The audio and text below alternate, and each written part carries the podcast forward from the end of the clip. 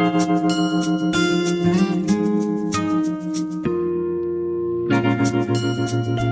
you.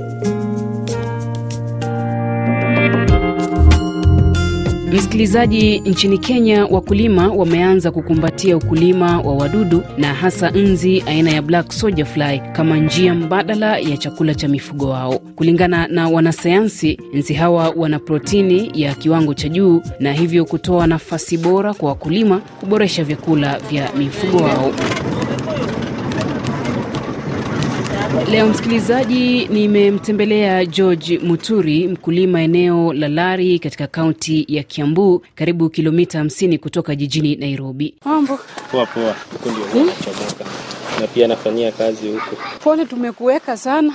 Haina shida. George anafanya ukulima wa wadudu na leo hii tutakuwa tunafahamu kuhusu ukulima wa nzi aina ya black soldier fly. So, kwa majina anaitwa George Moturi kutoka Comfort Worms. Comfort Worms is based uh, upande wa Rali, that is uh, Rali sub county, Kiambu county. Na hapa tunafanya uh, ukulima wa wadudu earthworms, na pia tunafanya ukulima wa uh, insects aina ya black soldier flies, na hawa wanatumika kama chakula uh, specifically wakiwa at this stage wako at the right stage kutumika kama chakula ya kuku, chakula ya nguruwe, chakula ya samaki. Sana sana wana, wanakuliwa na hawa wadudu. Nini kilikupatia motisha kuanzisha ukuzaji wa hawa nzi wa black soldier fly? Wakati nilianza mambo ya earthworms kwanza, juu nilianza earthworms kisha nikaanza uh, black soldier flies, nilikuwa na target kupata chakula ya mifugo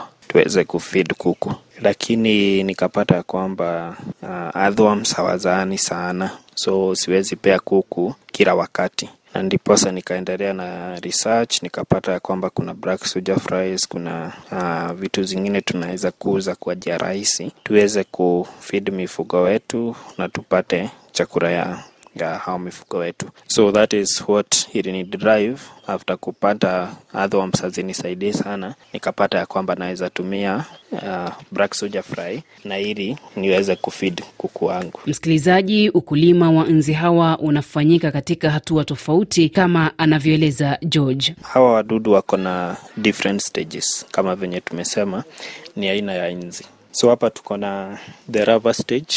So this is one of the stages, development stages za hawa wadudu aina ya black soldier fly na huyu inzi sana sana anapatikana ina warm areas ama pahali kuna joto nyingi, na ndio maana tumeweka hii greenhouse. So hii greenhouse inatusaidia kuwe na joto, waweze kureproduce, waweze kuhatch na waweze kugrow. So wakiwa larva stage, kisha watakuwa tena wagrow, wafikie hata stage hii ya black tunaita prepupa. So at this stage itachukua tu muda mfupi, that is a week, uh, sana sana one week to 10 days, watatan wakuwe pupa, na kisha wakiwa pupa, that is a dormant stage.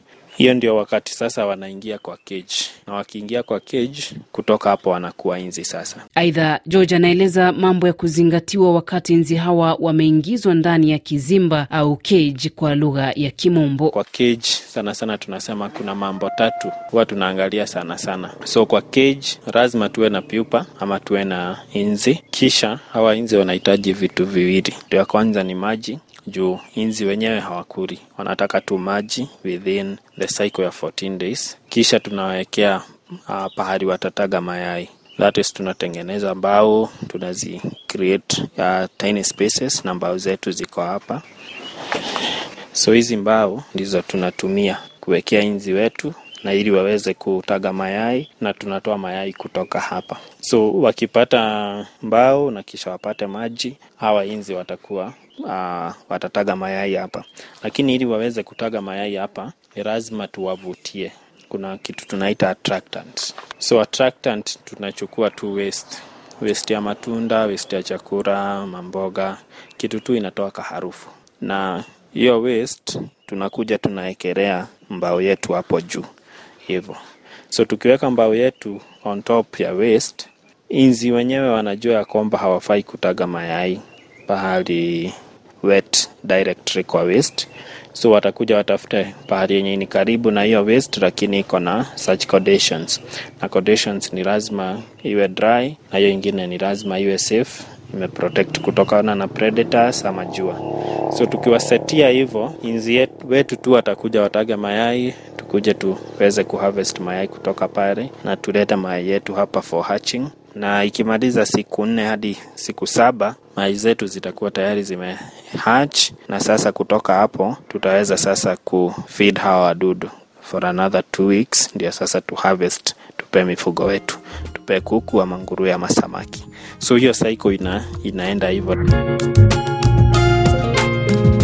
Lakini ili nzi hawa waweze kutumika kama chakula cha mifugo, George anasema ni lazima wawe katika hatua ya mabuu au larva stage. ile stage tuna target sana ni the larva stage. Wakiwa white hiyo ndio ile stage tunatumia ili watumike kama chakula ya mifugo. Lakini for continuity ni lazima tuwe na inzi kila wakati. So tuna make sure ya kwamba hawa wadudu waki hatch ora wakifikia pia larva stage hatutoi wote tunapea kuku. Tunabakisha huwa tunasema 10%. 10% wanabaki wanakuwa inzi 90% wanaendelea na kuwa chakula ya mifugo.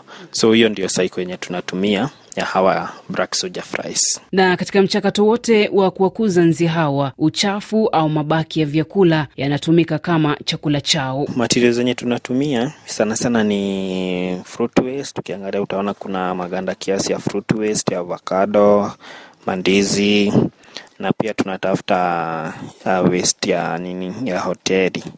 Ya chakula ya hoteli maugali mamichere na hiyo ndio unaona inabaki na inakuwa fine. Inakuwa fine hivyo. Na wakati tunapata moisture iko juu sana huwa tunaongezea idha boda ya kuku yenye ni fine yenye imekauka kiasi ama wheat bran. So hiyo inatusaidia kureduce hiyo moisture. So hizo ndizo vitu zenye sana sana huwa tuna tuna feed hawa wadudu wetu wa soldier Mafunzo ulipata wapi kuhusiana na ku- kukuza hawa nzi wa fly? So mafunzo sana nili nilifanya a lot of research kwa internet. Lakini ilinibidi nitafute pahali nitapata hawa wadudu wa kuanzia. Na nikatembea kule kasarani kule isipe penye wanafanya research ya wadudu na vitu zingine. Na nikapata pia sasa walikuwa washaanza kufuga hawa wadudu. Na nikapata mbegu kutoka pale na nikaweza kuendeleza kutoka pale.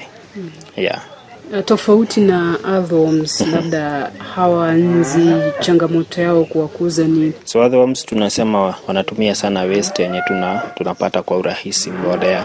So hii aina ya uh, black soldier flies lazima tuwatafutie chakula kama hiyo waste ya hoteli ya, ya market waste of which wakati mwingine kwa tukikonsida penye tuko located na kuendea waste kama ni Githunguri ama ni Limuru, unapata ya kwamba cost ya kuproduce hawa wadudu wakati mwingine inaenda juu kulingana na venye waste inapatikana. So kama hakuna waste kwa soko, pia unapata huwezi kuwa productive. So hiyo ni changamoto moja, but over time tunajaribu kuona ni njia ipi tunaweza tumia iwe rahisi kwetu kuproduce hawa wadudu. Kwa kumaliza makala yetu hivi leo, Daktari Signet Kelemu ni mwanasayansi ambaye amejihusisha kwa muda mrefu na utafiti kuhusu wadudu. Vast majority of the animal feed now Asilimia kubwa uh, ya vyakula vya wanyama vinatengenezwa kutoka kwa nzi hawa So aina ya black soldier fly ambao wanatumika kuongeza protini. Nzi hawa wanakuwa kwenye taka za kibiolojia kama vile taka za jikoni, kilimo, hata uchafu wa wanyama. Kwa hivyo nzi hawa wanakula uchafu huo, wakishafika hatua ya mabuu wanavunwa, kisha kukaushwa na kupewa wanyama. Mabaki ya uchafu uliotumika kuwakuza nzi hawa pia yanaweza kutumika kama mbolea kwa ajili ya kilimo. Kwa hivyo ni kile tunaita uchumi wa tena, ambapo unasafisha mazingira kwa kukusanya uchafu, kisha unatengeneza chakula cha wanyama chenye protini ya kiwango cha juu, na pia unatengeneza mbolea kwa ajili ya uzalishaji wa chakula. Kwa hivyo hii ni teknolojia nzuri na watu wengi wanaikumbatia nchini Kenya, Rwanda, Uganda na nchi zingine. Na kufikia hapo ndio natia kikomo makala yetu hivi leo. Shukran kwa George Muturi, mkulima kutoka eneo la Lari, kaunti ya Kiambu nchini Kenya. Jina langu Minzletijai, kwa heri.